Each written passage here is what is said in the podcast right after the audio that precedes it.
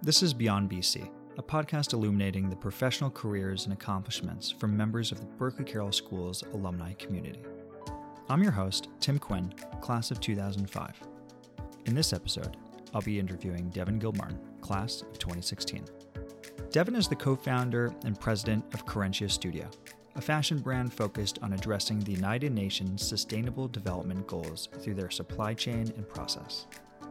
One of the company's ventures, The Canvas, brings together retail and real estate opportunities for emerging sustainability and tech focused designers to create sustainable fashion hubs and community spaces. They have previously hosted a location in Manhattan and currently operate in Williamsburg, Brooklyn, as well as their newest location in Antwerp, Belgium, that opened in January 2020. Devin is also currently pursuing his bachelor's degree from New York University. So Devin, thanks for joining the show. Thank you for having me. Now, I was thinking about when we had caught up earlier, and you were telling me about a really profound experience you had back in 2014. It was the fall. You were at Berkeley Carroll, and you were about to go to the Island School.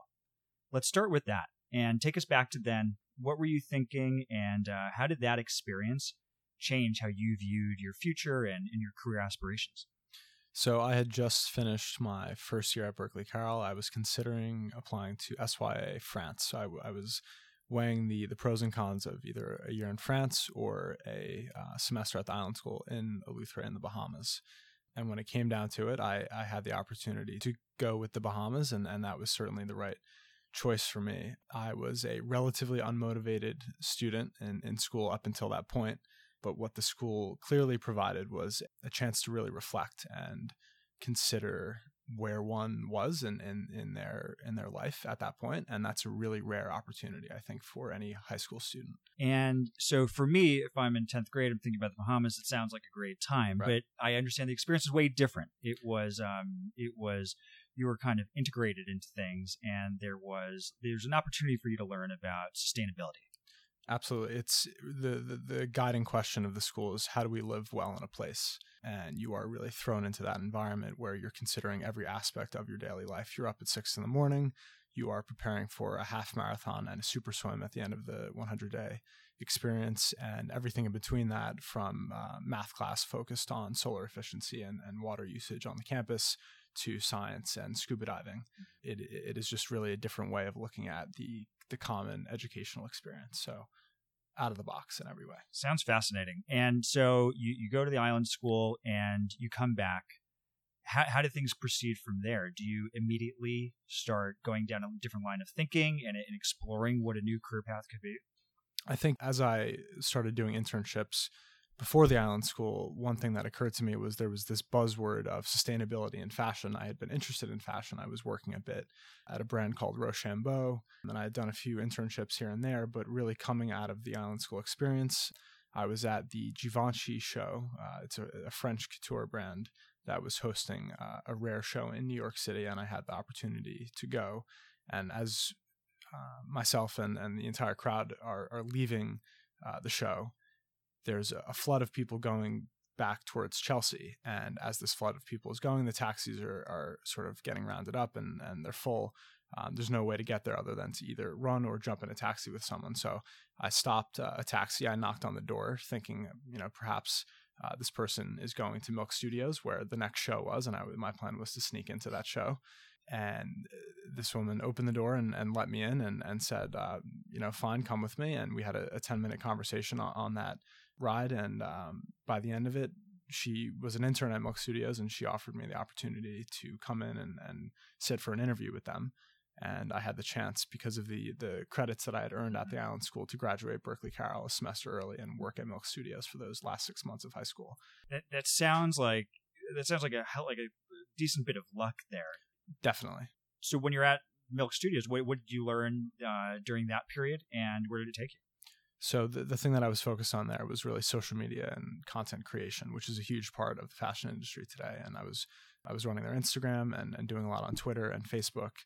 And when you get a sense of the energy that uh, when you put up a post or an article, you see the reactions, you see how people play into it. It's a big part of our politics today. Mm-hmm. The the emotions that come up, you learn how to sort of use that and do good with it, which is how I see what fashion can be. It can be a, a medium for inspiration and providing a sort of different perspective on on what this garment and, and what this um, industry can be. And, and that can provide context for change on a broader scale.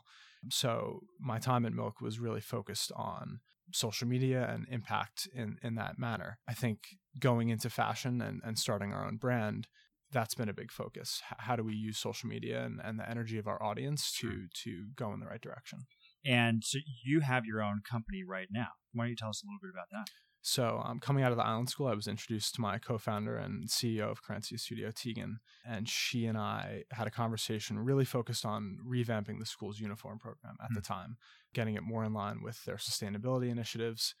And that conversation sort of tumbled into, you know, if we're going to do this, we might as well start a larger project. Um, it's going to take up a ton of time. We should make some of our own T-shirts and see how people react, and see if we can get them in in the hands of people that have a, an audience already, and try to promote the message that we're we're creating with this with project. Um, from that, we were able to get some traction. We were able to get some celebrities wearing the pieces, and it turned into an opportunity to really grow the fashion side. We brought on a lead designer, Kate, who was um, one of the youngest and first Americans to show on the Eiffel Tower. We've built a team from from this energy, from Very this cool. from this perspective on fashion. And if, if I was thinking about how to start, say, my own fashion company, I frankly wouldn't even know where to start in terms of getting the material together and, and all of that kind of like the operational stuff. Right. Did you just learn that on the fly, or did you have anybody who kind of mentored you along the way? I think part of it was that we are all quite resourceful and we we, sure. we go about finding the best way to do things and the most efficient way to do it. And the other thing that was happening in the fashion industry in general was there was this renewed focus on sustainability. So businesses like FabScrap, which go around and collect fabric waste and dead stock material from larger high-end designers in New York City, they were opening up a warehouse at the time. So one of the first things we did was we go and volunteer three hours at a time. We pick up a certain amount of fabric for free, and we use those stocks in our collections. Um, so that saves us money, and it also allows FabScrap and in their um, uh, start of their business to to grow. And I think a lot of people have have been focusing on that, uh, using dead stock material and sure. we were one of the first ones to to really jump in on that in New York City, I think. So that's that's really how we started as far as materials go. And taking a step back even further, the what at least my understanding is about the, the clothing industry at large and, and, merchandise is that it really contributes to a degradation of um, of the environment. Yeah. And people often think about food and the way that that process in that industry, especially as it relates to, to meat and cattle and so on, right. uh, the damage that that can cause. But people don't often think about, about the clothing side of it. Tell me a little bit about uh, that side of it, the environmental impact, and, and why there is this focus on bringing sustainability to that industry. So I think there's a, a, common misconception that fluttered around very quickly because of uh, a couple of sound bites that fashion is the world's second most polluting industry. Mm-hmm. And while that's a very tempting idea and that it sounds really nice and, it sounds like this big problem that we should all conquer, it's not quite as clear as that. And the industries that are involved in making a fashion product are a lot more complicated. It's it's agriculture, it's transportation. Mm-hmm. And Vanessa Friedman of the New York Times recently sort of debunked that myth through a series of who said what. It was sure, a, it was sure. a giant telephone game. And what they came to was that while fashion is severely hurting the environment and the planet, we need to establish a better framework for figuring out what's true and what's not. The fact that this was a soundbite from, you know, some fashion blogger mm-hmm, who repeated mm-hmm. it and then it sort of caught on that in and of itself is a bad representation of how sure. information gets the sign of the times exactly and we see it in many other places right. but again that goes back to say that fashion is really a reflection of our times and a reflection of our our world and i think we need to pay close attention to the way that we adapt and um, improve the fashion industry how do you look at how products are priced and making sure that um, things that are sustainable and and in line with fashion and appeal to people also are actually affordable and, and so people can enjoy it. So I think there's a uh, a common misconception about sustainable fashion in that it's granola or it's expensive. So Sure. it's either boring and dull or it's it's just uh, out of a, a common fair price range. And I think that does stem from the truth that making better materials and and paying people more is of course going to be more expensive but Sure. at this point this is where the consumer needs to meet the producer halfway we need to have a conversation about what is appropriate for a, a t-shirt but when you go into H&M and you go into Zara Mhm. and you have no transparency on what it actually took to make a product Yeah. but it's seven dollars it's ten dollars one can know that the amount of time and effort that went into making that product is not being um, fairly backed by by this giant conglomerate Or or the cost is incurred somewhere else. exactly and and that's another problem you when you're a, uh, a a fashion brand or you're you're in a supply chain you have to make the decision at some point do you want to make a cheaper product but support a potentially third world country Mm-hmm. um, where this is the only line of work. And a lot of people like to simplify this problem. They like to say, you know, these people aren't getting anything, it's not enough, and Mhm. it certainly is not enough. And there's policy and political changes that need to take place in those countries and in those towns where that's happening. But at the same time, it is one of the only opportunities they have. So when you remove those opportunities abruptly and you say, Absolutely. cut it off, that's that's a problem as well. Right. Yeah, the, the standards that we have, you say in this country, Right. aren't necessarily the standards Exactly. to apply elsewhere. Exactly. So when I think about your company and your efforts, again, I think about the, the certainly the fashion side. I also think about the sustainability side.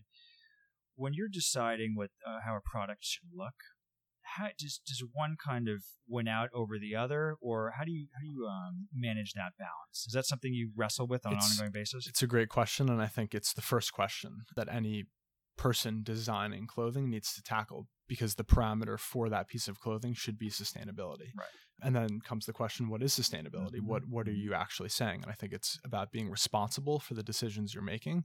And you can't be responsible for the, the final product if you don't know the cut. And is it Mhm. zero waste? How much Mhm. fabric are you wasting if you need to waste it? And where is that Mhm. fabric going to go afterwards? Can you reuse it in some format? can you donate it to a um, exchange program or a donation center like Goodwill, for example?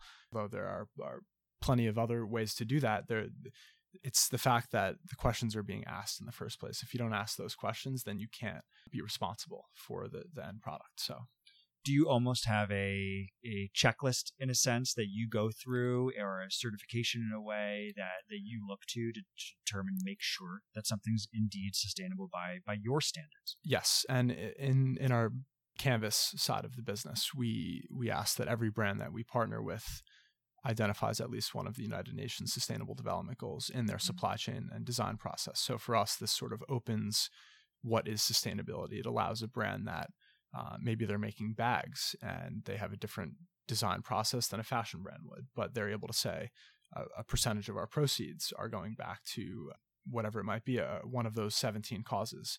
Uh, the watch I'm wearing now is a vegan leather watch. They're uh, a London-based company called Votch. They they have um, countless initiatives where they're focused on where they're getting their mater- materials. They're focused on uh, where a percentage of their profits are going back to, and they're able to articulate that in a pretty detailed way when they're applying to be a part of our our store. So we ask that every brand does this, and that's sort of how we um, assess the, the viability of, of the brand and, and their alignment with those goals. that's really interesting one thing that I, i've been thinking about as you're speaking is that probably a big part of your role and your, your company's role is there's this education educating uh, people on sustainability Right. and your mission how does that play into your your day to day and how much time does it take for you I think education is ultimately going to be the most important part of this uh, solution. We need to make sure that we're sure informing the people that walk into the store about what, what it is that is in front of them. Uh, we do this Mhm. primarily with the tagging system that we have. We have the 17 goals laid out and we have check marks for the boxes that each goal addresses. So we're, we're really trying to be as transparent as possible with the way that each brand makes their clothing. But on the messaging level, this is uh, where social media, I think, has a big role Yeah. now because we use social media as really the the medium for the message. And if we can Mhm. communicate properly, where we're also coming up short, I think going back to transparency, this needs to be a part of the conversation. As a brand as well, we need to be acknowledging where we're not able to take the steps that we want to take and sort of detailing uh, potential solutions to those problems. And I think not excluding the people that are taking those steps but aren't quite there yet is an Mhm. important Mhm. thing to do as well. Absolutely. And so if you were to project out, let's say 15, 20 years from now, it, it feels like the society's been catching on at almost like an exponential rate. And and I think government action lags behind. I, I think private sector is doing a lot of work. How do you things how do you see things evolving from a consumer perspective 15, 20 years down the line? Do you do you think that say most clothing that people wear would will actually be sustainable? At that point, it comes down to what are we defining as sustainable in that era? Because really, sustainability is about sustaining and and keeping life. And I think when it comes down to it, life itself is what we are trying to keep here. A lot of people, when when it comes to the climate change conversation, will forget that ultimately it's humans that we are trying to save. The Earth will replenish. It will be here. It's not going anywhere. So this conversation of we need to save Save the Planet planet. you hear a lot. Yeah, yeah. we forget all of a sudden that we're the ones really that we're trying to save because Never thought about that. And, and and that's where I think this conversation gets warped. We need to realize there's a selfish Sure. um, aspect to this, and that's Maybe more persuasive that way, right? right. And perhaps it will be. So 15, 20 years from now, I think people will probably have realized it by now. The the heat that we're seeing, even this summer, it's record breaking day after Mhm. record breaking Mhm. day. At some point, it will become a reality. People won't be able to uh, lie. Mm-hmm. Sweat is you feel it. It's real. And I think at that point, it will be so obvious that we've taken things too far that we'll need to figure out the right steps to counter things a lot faster than we Sure. otherwise would have if we had taken action when we when we really needed to. Now, tell me more about your company and um, certain things are going on with it. I know you were traveling recently. You were in Amsterdam. Um, tell us a little bit about those trips that you've been taking, how it's rooted in, in um, certain activity for the firm and strategy. So we about a year ago in June of 2018, we heard that Hunter College had a vacant space, their old bookstore. And we went to them and we said, you know, you don't have a fashion program. We have a, a network of, of fashion creatives, really. And we can bring something unique to the space. And in the meantime, we will give you a, a share of the revenue that we're able to bring in. And they accepted that. And we did that for about a year. And, and towards the end of that year, we realized that this model of doing revenue shares in vacant spaces might actually be viable on a larger scale. As Sure. you walk around New York City, Bowery, Lower East Side, East Village, and, and throughout Brooklyn, you see these large storefronts with phone numbers on them. Mhm. So we got in the habit of calling those phone numbers. And Tegan and I, after a series of conversations, we were able to um, get a meeting and, and really straight up asked for one of the vacant spaces that we had seen. We got a no. But in that same meeting, one of the uh, one of the the Well, did you ask to there- use it for free? well, we asked for a revenue share, and they said that space isn't possible. Got it. Um, and they got up and, and they said, "Come with us," and they took us to another space around the corner, and that's the space that we now occupy Oh, at cool. 132 Bedford Avenue, which is the Canvas Williamsburg. If I were to walk in, what would I see? A- approximately 70 brands that we have from around the world. You'll see the Goodwill Donation Center, which we have in the back, and you will see a global fashion exchange swap shop.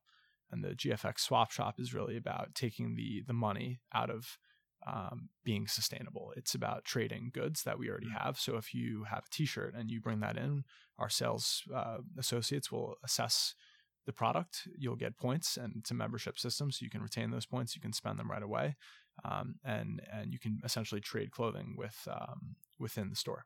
That's great. On a day to day basis, what would you say is what's the most enjoyable part of your job, and what what's just like what what's the hardest part about it? The most enjoyable part is definitely at this point the fact that we are working with um, 70 brands from around the world. We have international partners. We're dealing with um, just a, a global community. And I think at the same time, the, the answer to the other side of that question is the same. It's Sure. the fact that we can get calls and, and emails at two, four, five in the morning. Yep.